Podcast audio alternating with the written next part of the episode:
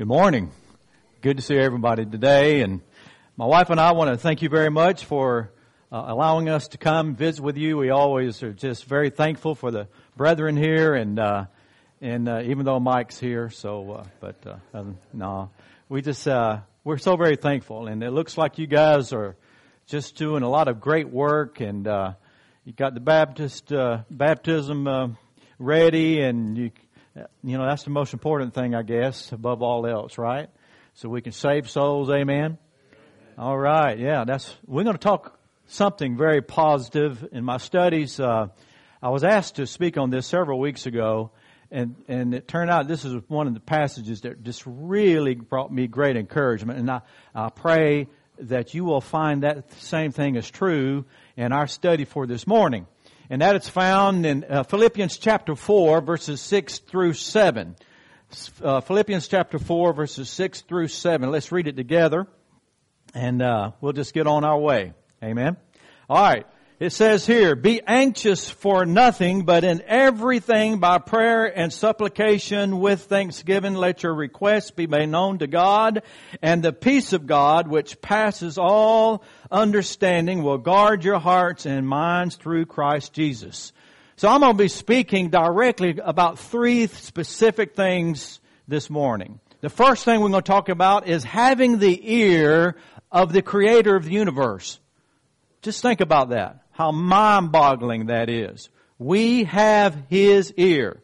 The second thing we're going to talk about is the peace of God. And then the last thing we're going to talk about is how He guards or gives us protection in our hearts and minds. I don't know about you, but I need that kind of security, don't you?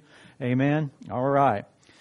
You know, I was, uh, we were sitting uh, at our house reading this verse and talking to our granddaughter.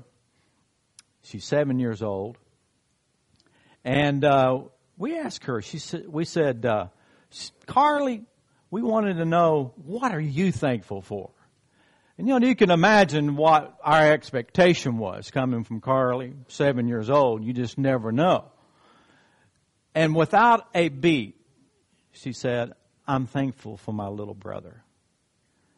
You know, I would have expected anything but that really hit to my heart. That was so precious. I don't think we'll ever forget that. She says, I'm thankful for my little brother Mark. He's four years old and he is like a speeding bullet when he wakes up and when he goes to bed. He is bouncing off the walls and we love them both. We don't know what we would do without them. And I want you to think about prayer for a moment.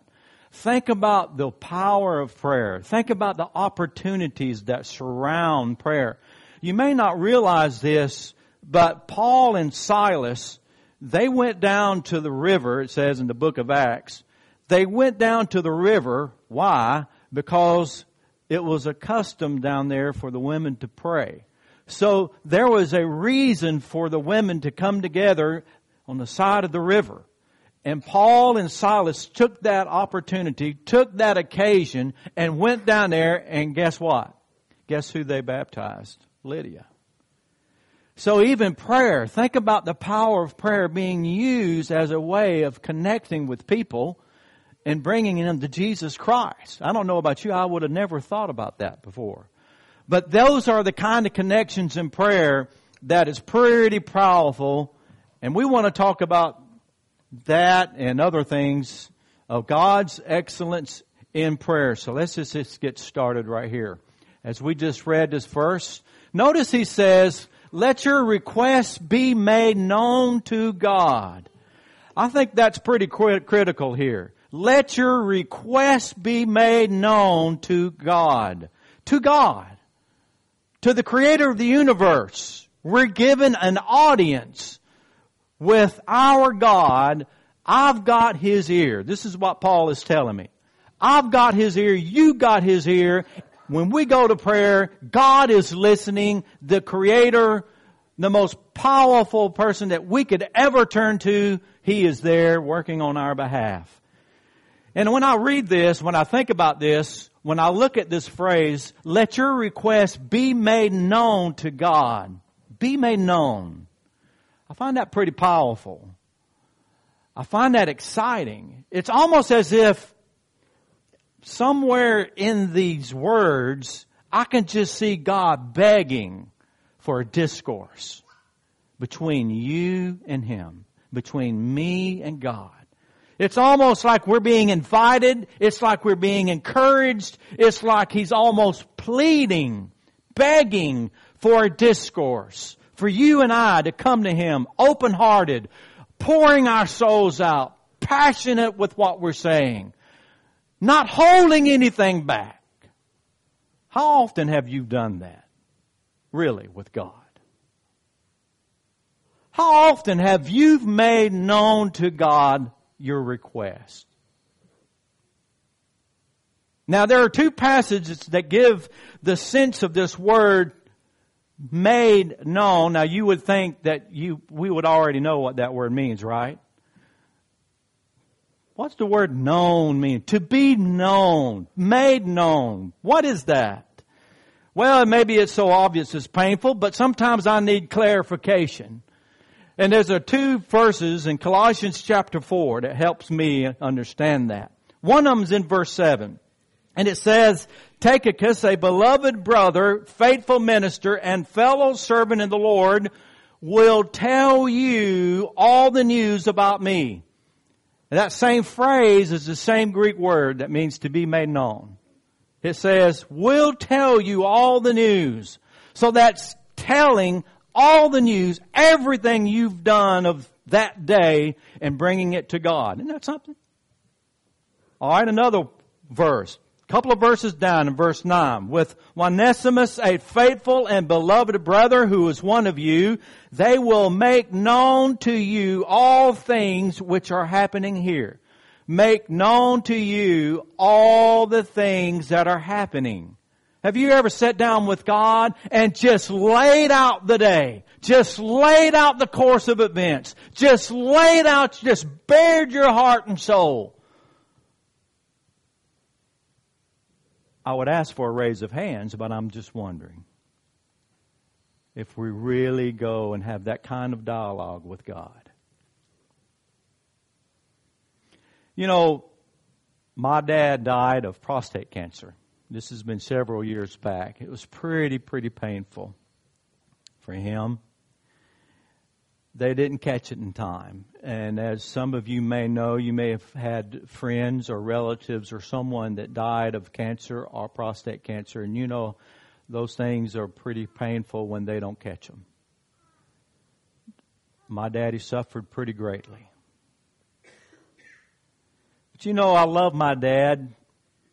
He raised me as a single parent during times when it wasn't the thing to do. But he raised me as a single parent for, let's see, I was uh, five years old from five to 13.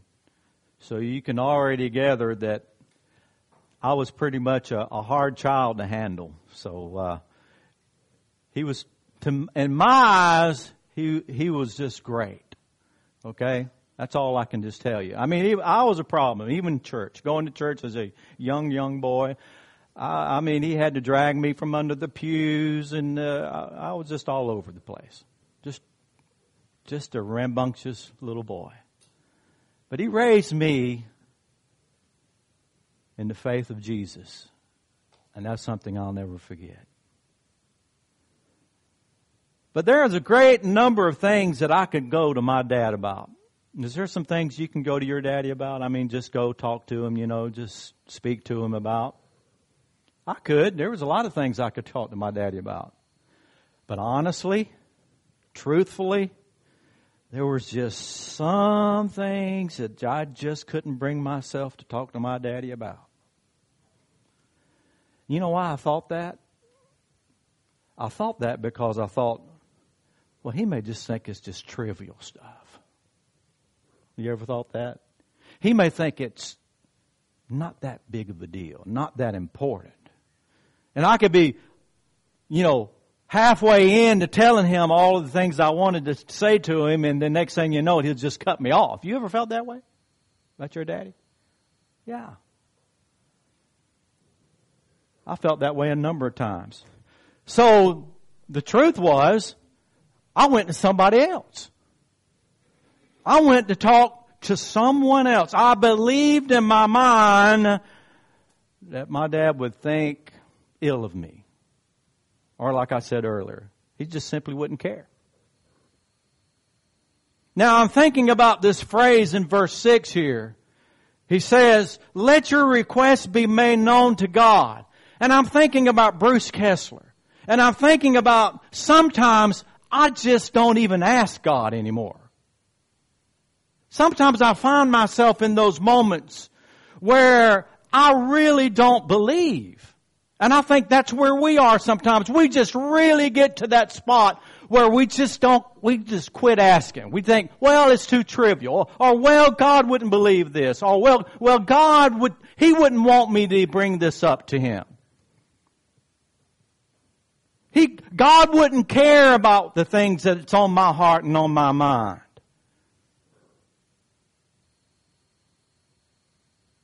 We really don't believe that God will listen. We really don't believe that God will answer our prayers. We really haven't developed that special relationship with God.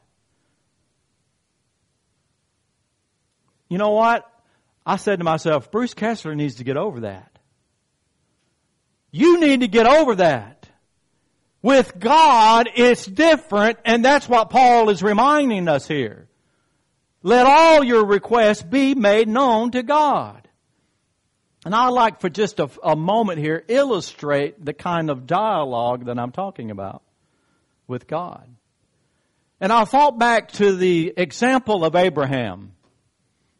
Now, if you go back to the Old Testament, the prophets, minor, major prophets, Moses, Abraham, I mean, they had a kind of special dialogue with God. They had a way of standing and talking and being with God and opening up themselves and opening up their hearts and minds and having a kind of dialogue with God that was meaningful. Now sometimes it got them into trouble. Sometimes God had to lay it on the line. But they had a special relationship, a special dialogue. And I'd like to just real quickly look at one of those cases with Abraham in Genesis chapter 18. This is during the time in which God had decided that those exceedingly sinful and wicked men of Sodom was going to be annihilated. God said, I just had enough. You know, sometimes I think we wish in our minds that God would say the same thing today. Hey God, haven't you had enough already? We're waiting on you to come around the corner. We're waiting on you to come down. We're waiting to see Jesus Christ. We're waiting to sing hallelujah, praise the Lord and go on into heaven. What are you waiting on? Well, I want you to notice something here in Genesis chapter 18 in verse 17. And the Lord said, Shall I hide from Abraham what I am doing? I never noticed this verse before until I was thinking about this. God considered not even telling Abraham what he was going to do, what he had decided to do. It still wouldn't have made any difference. You know, there's a lot about God's providence that we just have absolutely no idea about. God still is going to work behind the scenes. God still is going to accomplish His will. God still will listen to our prayers. God still will be the same God that Abraham talked to, that Jesus prayed to, and that we are called to pray to. Amen? He's no different. And the Lord said, shall I hide from Abraham what I am doing? And once Abraham realized, once God, well, God said, I'll just go ahead and tell Abraham. And once Abraham realized what was going on, notice in verse 23, and Abraham came near and said, would you also destroy the righteous with the wicked? So Abraham, I want you to underline that phrase. It says came near. You see, even Abraham understood that there was a time to address God. There was a distinctive time that special moment that we need to come near to God and address Him appropriately. It says here that Abraham did just that. But I want you to notice something else that Abraham did. Notice in verse 27. And Abraham answered and said, Indeed now, I am, I who am but dust and ashes have taken it upon myself to speak to the Lord. Even though Abraham was going to speak and enter into a dynamic dialogue with God to try to convince God to save even one soul, one righteous person can make a difference. Even Abraham humbled himself before God. And I think about several words as I describe this particular dialogue. Abraham to me was open, he was tenacious, he was direct, he was frank, he was daring, he was specific, he was also humble. And I think all those attributes are important. And you and I could have those same type of characteristics in our dialogue with God in prayer.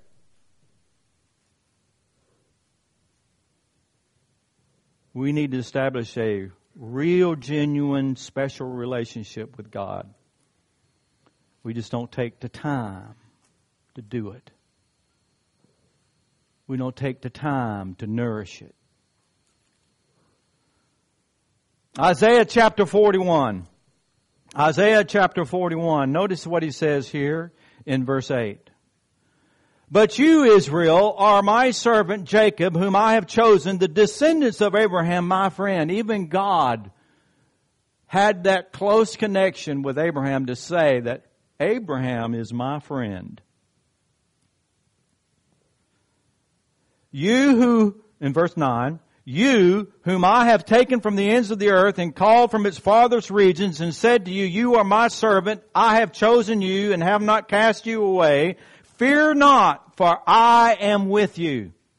Be not dismayed, for I am your God. I will strengthen you. Yes, I will help you. I will uphold you with my righteous right hand. The point here is that you and I could do this you and I could be and live in this same kind of relationship with God as we draw near, as we humble ourselves, as we enter into that special time called prayer. And God's excellence, God's excellence will be showered upon us in every way and in every form. You see, with God, it should be the case that of all people, out of anyone, we can be open. With God, it should be the case that of all people, we could be transparent with Him. We can be honest. We can be bold with God. God says, according to Paul, God says, don't hold back.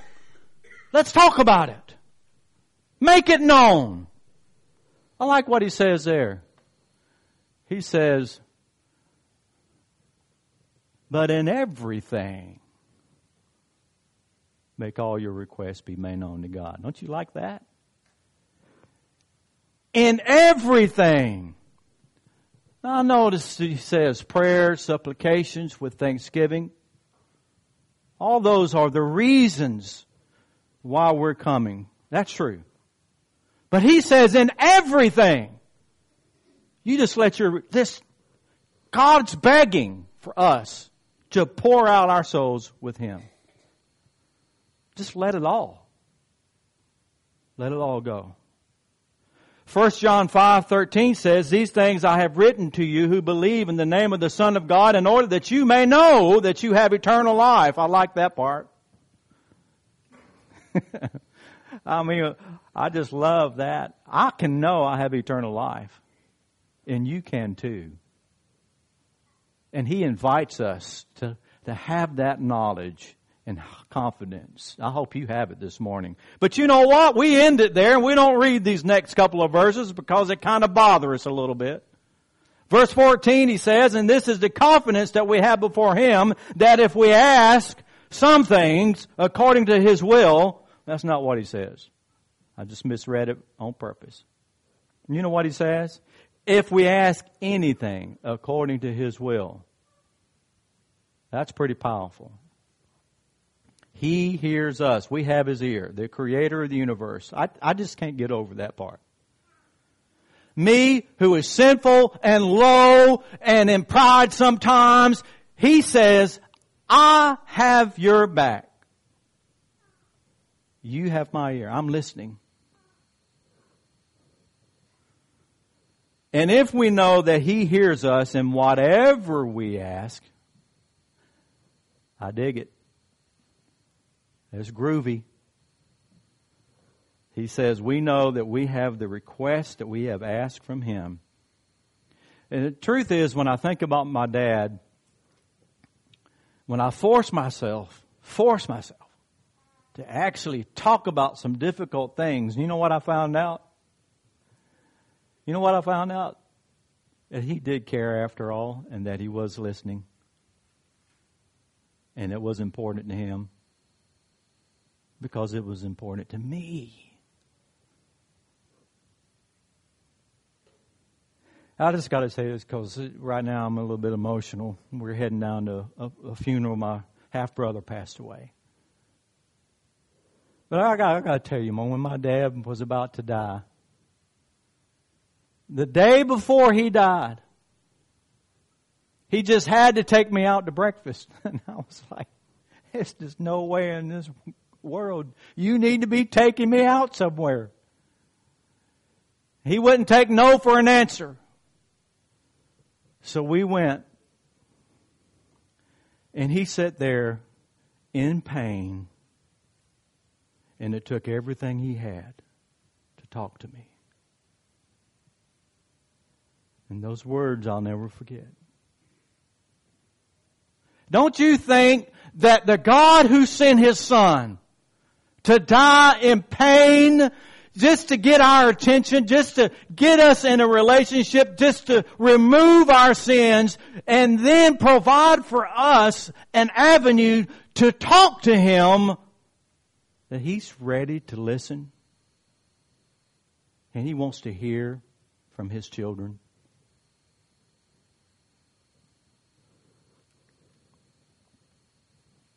You are given an audience with the Creator of the universe. You've got His ear. And the only question that I could come up with after this was, what is hindering me from talking with God?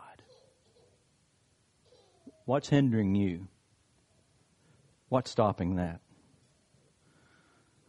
Now there's another thing here. And the peace of God, and the peace of God which surpasses all understanding now, if I just stopped at the first part of this lesson, you and I would agree, at least I, I thought about it, and that was, hey, this is so good, we can stop there, and, and that's all we need to know. But you know what? It gets even better. He says, the peace of God, the peace of God that surpasses all understanding. And that for me, that word surpasses is the same word with which get excellence. Is the same word we get supersede, superior. You see, simply an active force at work in prayer, this peace,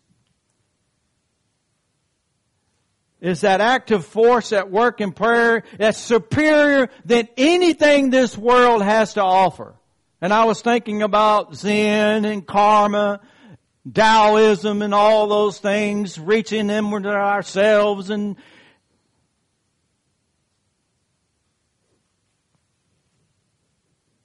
we don't need to do that. We just need to enter into prayer with the Almighty God. And that prayer of excellence of God surrounds us. It's superior than anything the world's philosophies have to offer. It rises above the noise of the world and excels, excels, God excels at helping us and surrounding us with forces that's on our side. And He won't quit. So something is happening in prayer that I find just dynamic. Uh, you know, I think about Moses. Think about Moses. He speaks to God face to face as of a friend. That's what the scriptures reminds us. It was a special relationship. Dialogue between Moses and God was very unique, very real. Moses didn't hold back. Yeah, he had his weak points. But up in the mountain, around that burning bush, take off your sandals. You're on holy ground. And he would talk with God. But only Moses could do that. No one else could do that. And you know it tells us in 2 Corinthians in chapter 3 and verse 7 that the children of Israel could not look at the face of Moses because when he come down the mountain after talking with God, you know what it says? It says that his face just glowed and it put the fear of God in the children of Israel. You know, I don't know what it was. All I know is it was the glory of God. So magnificent and so, the excellence of God, so superior than anything in the universe. And it was radiating off the face of Moses.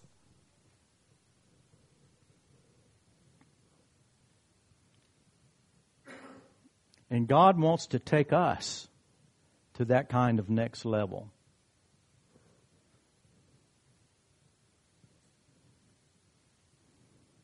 Hebrews chapter 10. Let's turn there. Hebrews chapter 10.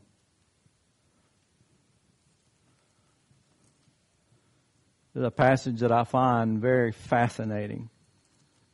Hebrews chapter 10, verse 19. Therefore, brethren, having weakness to enter the holiest by the blood of the Jesus. I misread it again. You know what it says? Boldness. I like that. Verse 20, by a new and living way in which he consecrated for us through the veil that is his flesh, and having a high priest over the house of God, let us, one, draw near with a true heart and full assurance of faith, having our hearts sprinkled from an evil conscience, our bodies washed in pure water, let us hold fast the confession of our faith without wavering, for he who promised is faithful. Now notice he says that by a new and living way, he consecrated for us through the veil. You know, we all understand that this is going back to that tabernacle, to that scene of the holiest of holiest places where only one person, that high priest, that unique person could enter in into the holiest of holies and talk with God. And now the promise here is pretty grand, isn't it? No common folk could enter into that veil just a special person. And now he says Jesus paved the way so that all of us, you, me, it doesn't matter. You don't have to be rich. You don't have to be the poorest of the poor. You don't have to have a special relationship with Jews or Hebrew. It doesn't matter. As long as you're covered with the blood of Jesus, as long as you have faith, as long as you are given the confidence that His blood has covered your sins and you are obedient to His will, you can come boldly to the throne of grace. Now that is pretty special. Sometimes I feel like, though, that we're just common people and we don't have a right to come before Him.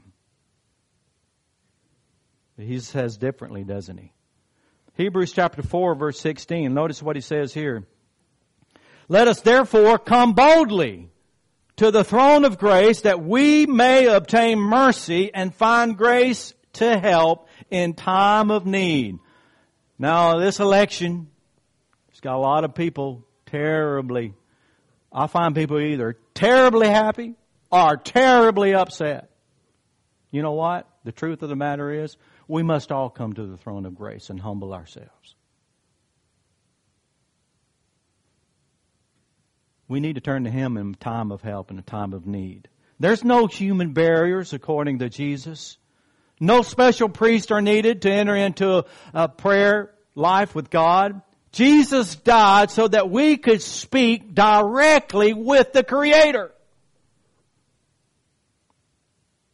And I'm thinking about this power that we find in prayer. That power of the peace of God that he's talking about here that surpasses all understanding. It's that that peace operates in a such a remarkable way that it produces something. You know what it is? It's protection, it's security. Um, simply stated in military terms, it's a garrison on our behalf. Uh, garrison is a group of troops stationed around a town or territory to defend it. And that's what God is promising to do for us. Notice what he says here. Now, that's the kind of peace that I sometimes search for is that tranquility. And you know, it's just right in my backyard. It's right near to me, and it's called prayer. And sometimes I avoid it. I don't know about you. It says, that peace of God which surpasses all understanding will guard your hearts and minds through Jesus Christ. Imagine that you lived in this town. It, it's a nice town. It's a special place, right? It's the place that we live, dwell, and have our being, just our life. Okay? But up there in those mountains, there are marauders, lawless men who want to come in and kill, steal, and destroy. It's like a roaring lion coming down those mountains, seeking whom he may devour. If you don't think that you're in danger, you're just fooling yourself. Because every day you are attacked. Every hour that you rest or sleep or stand up or talk, you have Satan trying his best to get your soul. Well, the promise here by God is that He stations His troops. And I don't know about you, but I want the very best. I want the very best weapons. I want the very best armor. I want the very best military men who are on my side. And you know what God says? That's what Paul promises. That He will guard your hearts and minds. He will set up those garrisons on purpose to protect your soul and heart and mind. Now I think that's pretty special. That is divine excellence. And we ignore it. We blow by day by day and don't even think in terms of what God is doing and wants to do and wants to accomplish in prayer. He says that He will guard your hearts and mine. That's what God's doing. That's what He lives to do and wants to do and begs to do. If you will only open your mind and open your heart to Him. Years, years, years ago, I had, um, when I lived in Georgia, my cousin, her name's Joan, and she used to uh, every night say a prayer with her son. And she would say, after they said their prayer, she would say, Son, I love you with all my heart. And she would always end it that way Son, I love you with all my heart. And one night, as she was about to say, Son, I love you with all my heart, he reached up with his hand and he stops her in mid sentence, put his fingers on her lips, and he says, Mom, I love you with all my toys.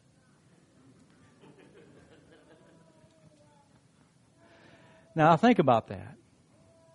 And I think of God who reminds us daily that I love you with all my son. I love you. I love you with all my son because I gave him. I gave him up so that he would die so that you may live. And I think about all these promises and all these powerful principles that I'm seeing here that reminds me of the even more of the excellence of God that comes our way again in prayer. A flash. This is what you can have and enjoy if you just live it. Newsflash. It's called prayer. And you know what this accomplishes? Be anxious for nothing. I don't know about you. When I learn of His excellence in prayer, I just realize there's no need for me to be anxious. God's on my side. I have His ear. And He wants me to lay out my soul to Him. And maybe that's what you need to do today. Maybe you have something on your heart, something on your mind that you've just been just letting go and just letting, just letting stay on the pew, just letting stay at your house, just ignoring and just blowing and doing what you want to do anyway because after all, preachers always end the same thing every time, imploring you to come down. Well, I'm doing it again because it's that important your heart, your soul, your mind is that important. And there's no reason on this earth that you can't pour your concerns out to Jesus. There's none. And there's only one reason you wouldn't. And that's called pride. And I'll pray that you're willing to lay that aside today. Come forward, express your concerns, whatever they may be and have this church, have the leaders here pray for you in some way and begin developing a genuine relationship with God. And there may be some other things. Maybe some sin problem. I don't know what that is. I, I don't know a lot of you as near as I know Michael. But I bet that you have problems. And I bet God wants to know what they are. Won't you come as we stand and sing this song?